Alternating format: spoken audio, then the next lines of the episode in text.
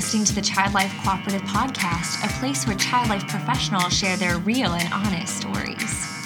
I bet you guys are kind of surprised because it's not my husband's voice doing the announcement. Today, we are going to try and kind of change things up a little bit, and we are going to have more of a dialogue and discussion of some real stories based on questions that you guys have asked. And today, I'm so excited to introduce my co host, Danielle. Fleckenstein. Hi, Allie. I'm so glad to be back. Hello. It's so good to have you back. Um, we're really excited. We've been taking a look at some of the few questions that we're going to answer today. We probably are not going to have time to answer all of them. Um, but in 25 minutes or less, we're going to go through some of the things that you guys have wanted to talk about. Starting with um, Miss Chris Lynn Lily Brown talked about how do we prioritize with all the different patients, especially for you, Danielle, working in an ER where you may have as many as how many a day? Would you say? Sometimes 30 to 35 patients in Right. a shift. Um, just crazy. I know, and I was thinking it's so cool, kind of that where we both come from different areas to where although prioritization for child life is pretty universal but it looks different in each area too um, what are things that you look for when you prioritize for your patients in the clinics? I think it's so true what you're saying of our p- places are, our places that we work are so different um, because oftentimes with clinic I can see a schedule that day and so I know oh so and so is coming in today and he's really been struggling with his port access. I better make sure that I'm available. And then I also know that Miss little Miss Mary is coming in mm-hmm. today, and she has been having a horrible time with her medications. We're going to do some medical play with medications. So I think that in itself, I can kind of have an, an idea for how the day is going to go. But then, even then, I mean, things pop up. right you Like, get a referral a donation Right. comes in Totally. special event Yes. kind of throws you for a loop sometimes Right. And I love one of your stories too that you've talked about when you've done like special visitors too. easter Yes. easter last year Can you just describe that situation? Well, actually, the funny thing is, it happened this year again too. Oh, great. We had uh, so our hospital has one child life specialist that covers our weekend days. So one on Saturday and one on Sunday, and I cover Sundays.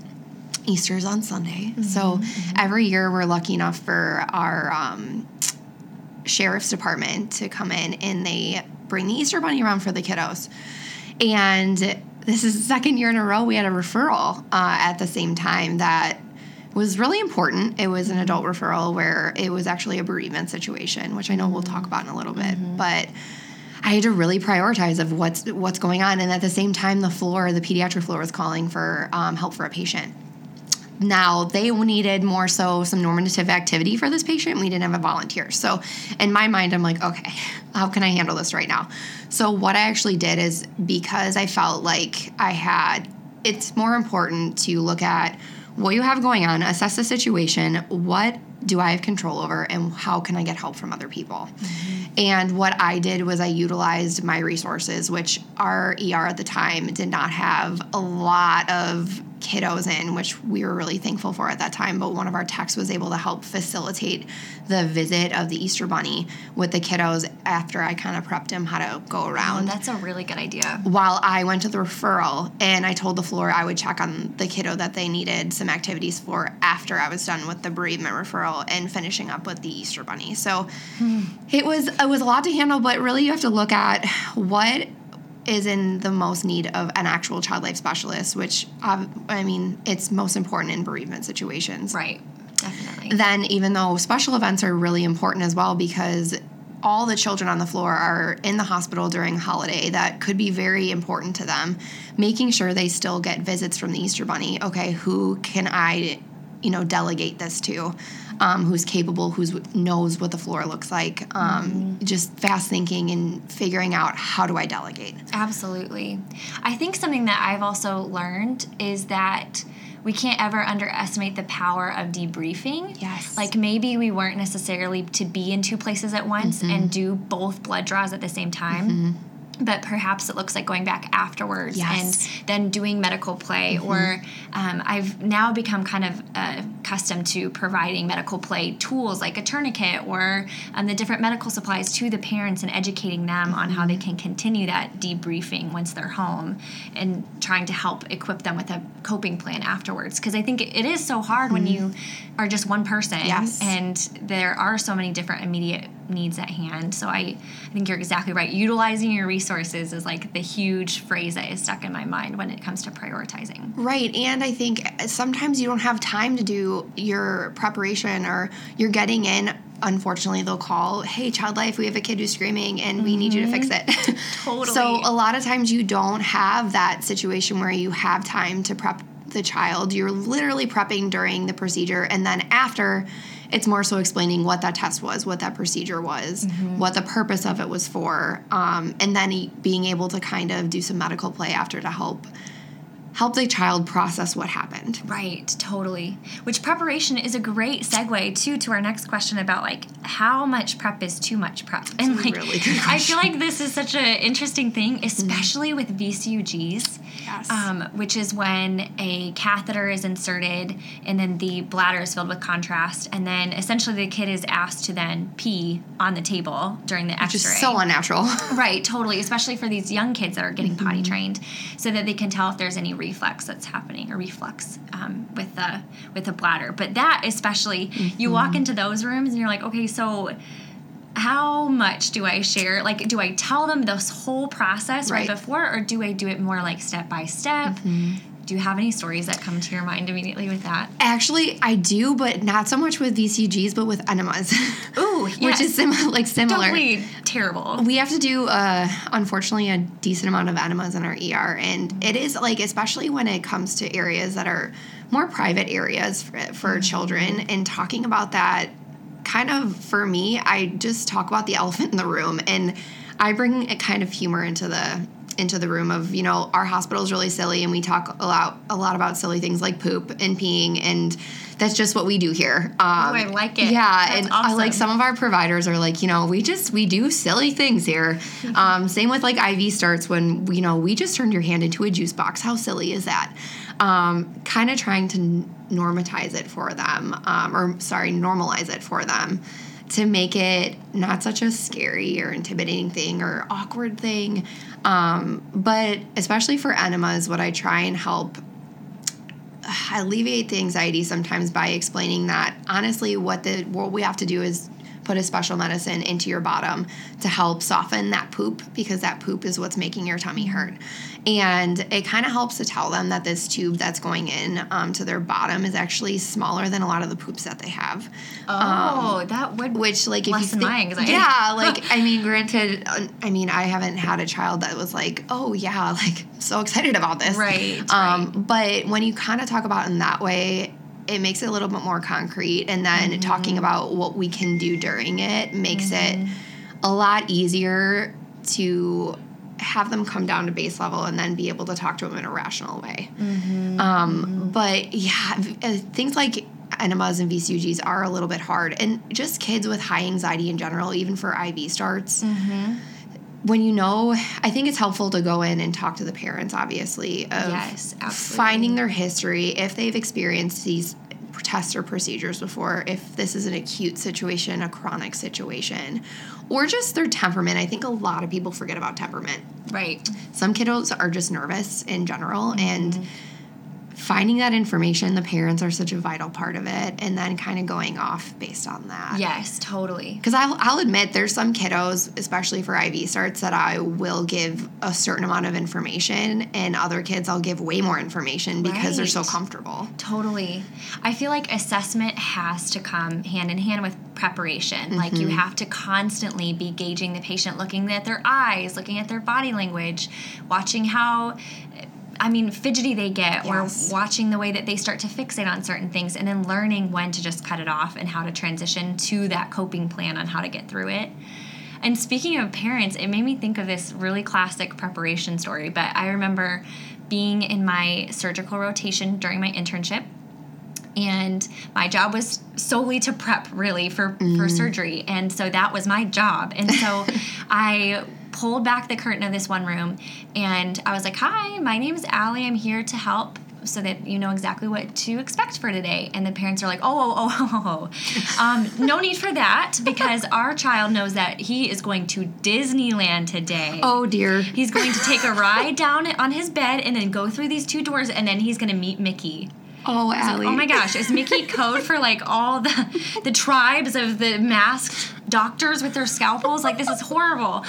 And so that was a really interesting moment to like have them stop me dead in my tracks and be like, no need for prep. And in fact, this is the prep that he's been given. Wow. How did you handle that? So I ended up um, being like, okay, okay, okay. Um, well, would you mind if I talked to you out in the hallway for a 2nd And then so then I tried to talk to the parents privately and just tried to educate them as best as I could on just other things to consider. Like mm-hmm. if you're telling your child that they're going to Disneyland, imagine if you're ever going to be able to go to Disneyland in the future when he's six, seven, eight. Like, is it mm-hmm. ever a family vacation that you think he's going to want to go to again?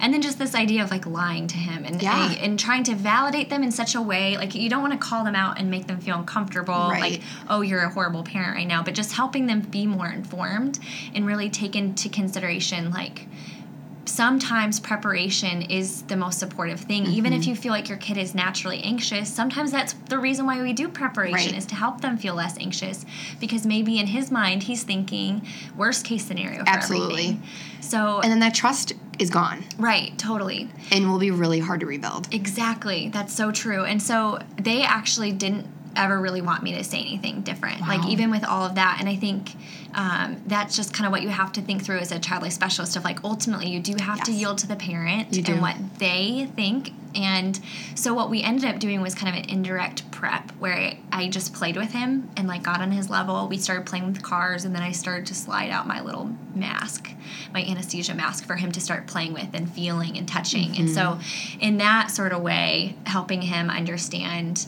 um, just some of the medical equipment that he might see through play. Um, but Play is the way to go. It's It incredible and it's it's so non-invasive. It's so familiar for children. Mm-hmm. Even I can I have a hard time seeing parents being really resistant on play. right, where I can see them being a little bit more resistant on more of the education part of it. That reminds me, our coordinator had a situation where she was talking to our hospital does work with adult patients and children of adult patients, and I remember this um, patient in particular um, was they were it was going to be a bereavement situation and the sibling was coming in and uh, it was actually a suicide attempt. And the mother thought it, she should tell her son that he her his older brother was going to die from a stomach ache. And i remember she didn't want to yeah and that's there's so many aspects to that of i i understand that the mom was trying to protect her younger son from not wanting to know like that her older son was going through some issues and unfortunately was in a situation that he felt like he had no other option and tried to commit suicide and unfortunately they did end up having to um, take him off the ventilator and he did end up passing but our coordinator was really able to talk to mom and talk about what might happen if you do you know prep this child for thinking okay what if he in the future ends up having a stomach ache is he going to think that he's going to die too?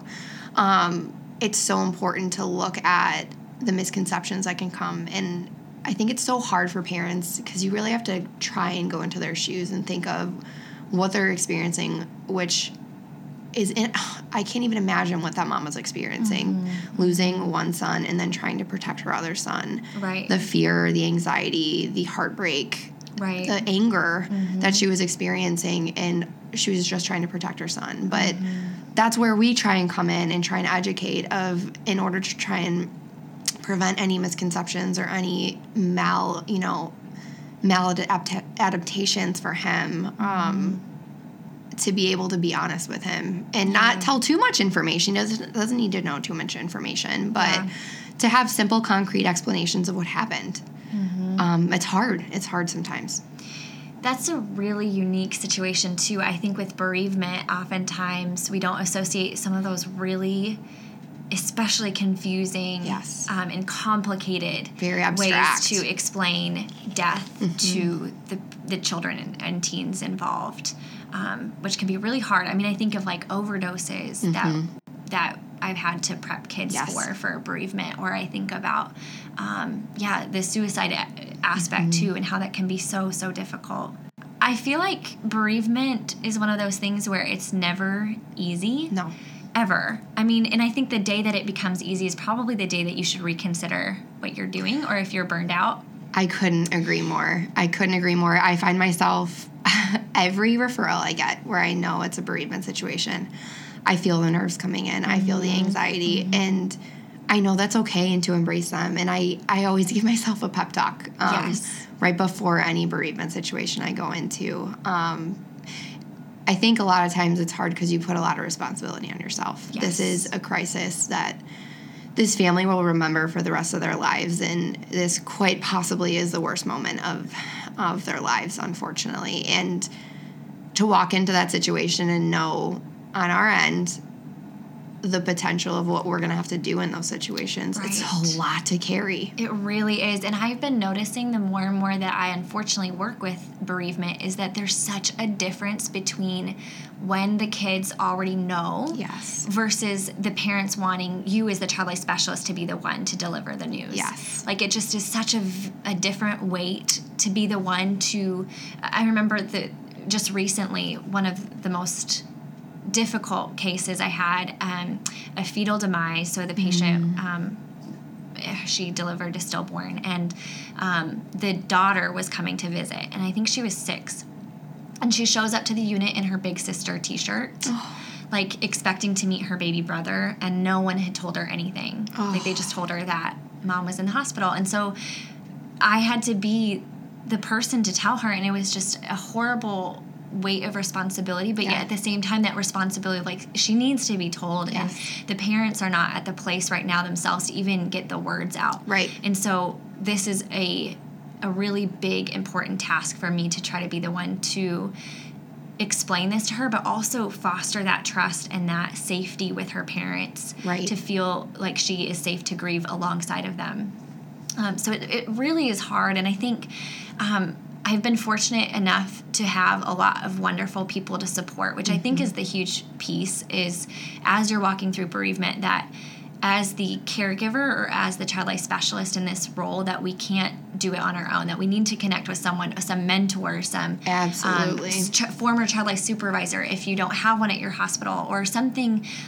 some sort of support system in that way i think is so huge because then you're able to have a safe place to share and to process where a lot of times people like your family members might not understand No. that sort of weight that you experience And from my experience too, I anytime I do try and talk about it with anyone outside the field, it's almost as if they experience it themselves, Yeah, and I yeah. and they have such a reaction where I'm like, no, that's not where I wanted this to go. Like, Right, it's yeah. Mm-hmm. more so just debriefing yourself and processing. I remember, and not only like ch- being able to go towards just our child life staff because I think our child life staff is amazing. I know for me in the ER, um, there might not be other child life specialists on staff when I'm there at night. And I do remember, actually, it was my most memorable bereavement case here.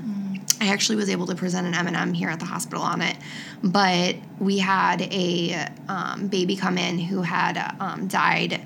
They weren't sure what the cause was. The um, mother just found him in the crib, unresponsive, and they brought him to the hospital, and they were unfortunately able to revive him.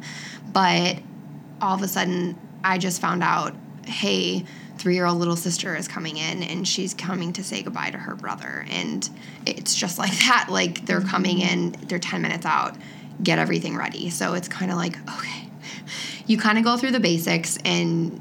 Even as a child life specialist who's passed their certification exam, been in the ER for years, been through many bereavements, you have that moment kind of of panic of like, okay, I need to get all my stuff together. What, like looking at development, looking at, okay, what a three year old's cognitive abilities are to understand what death is, to how to introduce her to the room, talking to the parents, being able to give advice of using the D words, you know, death, dead. I know it sounds so harsh, but being able to utilize those words to make sure it's concrete.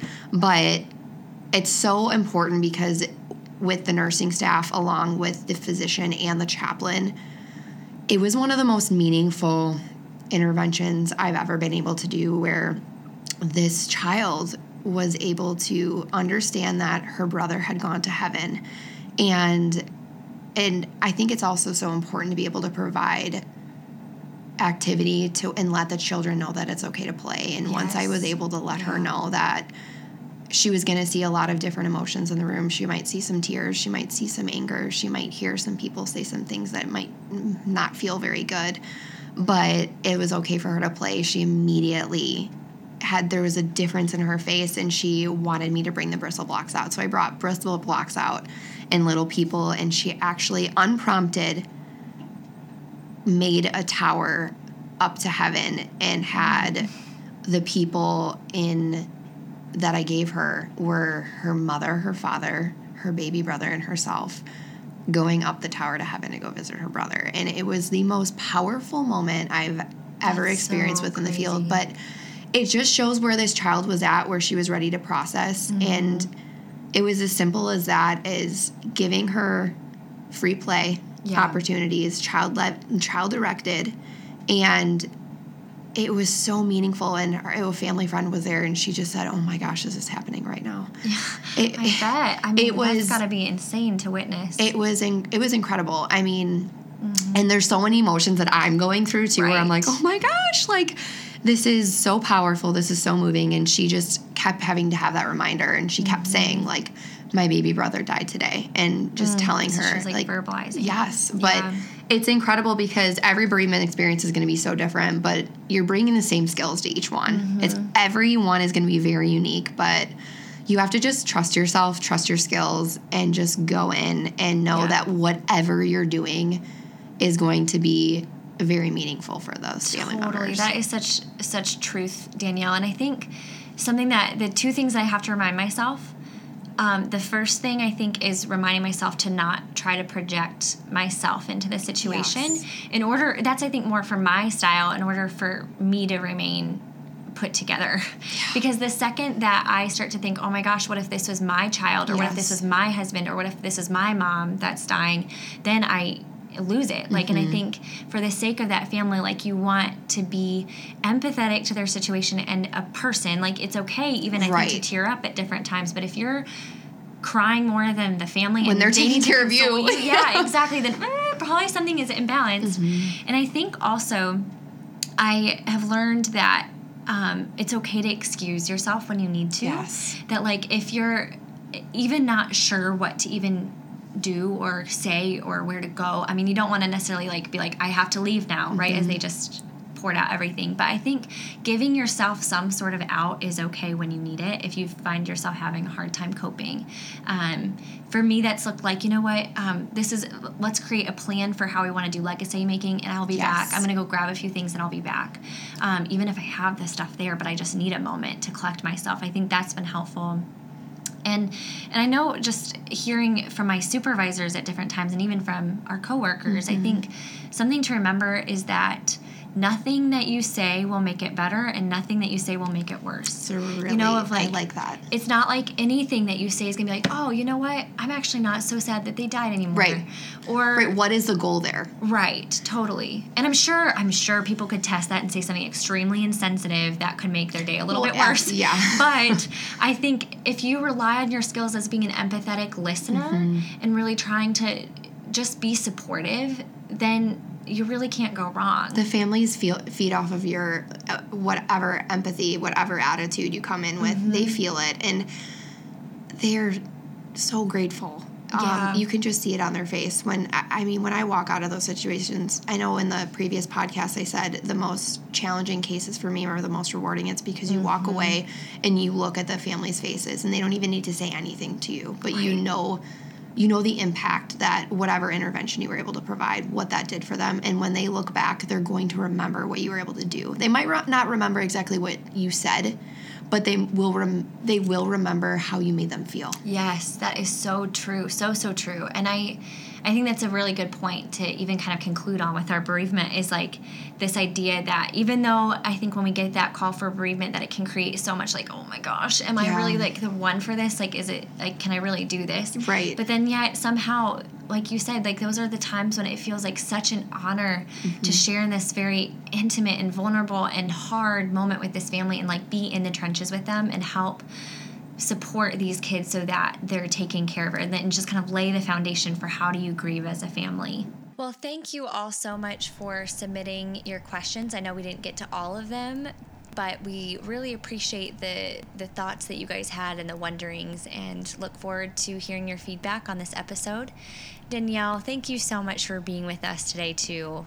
It was such a pleasure to have you on the podcast once again, and thank you so much for sharing your expertise with us. I am awesome so glad that you asked me to come back. I love doing it. Oh this. man, well maybe you'll hear from Danielle some other time. Maybe. Who knows? but in the meantime, may we all continue to learn by reflection, unite for support, and equip students to advance the child life profession. Thank you guys so much for listening. Be sure to rate and review the podcast if you can after you're done listening. And um, we'd also, again, love to hear from you what you guys think of today's episode. Take care.